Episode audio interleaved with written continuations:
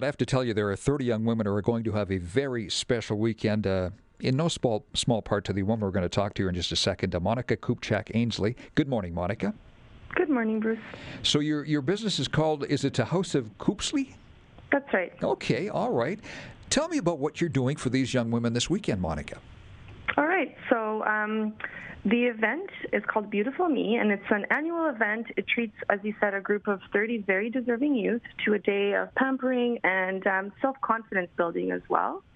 Um, and what we're doing, um, as me and House of Koopsley, is we handcraft um, bamboo headbands for women and young girls.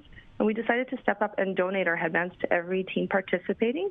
And I will also be personally at the event all day on Sunday volunteering and helping the experience, um, you know, a little bit extra special for these deserving youth.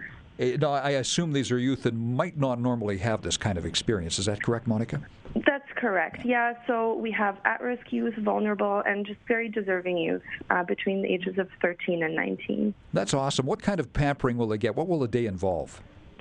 Um, so everything from um, there's going to be makeup artists, hairstylists, photographers, um, so they're going to get uh, a full makeover if they want to, and also there's going to be a team of empowerment coaches um, helping bring out their inner beauty as well.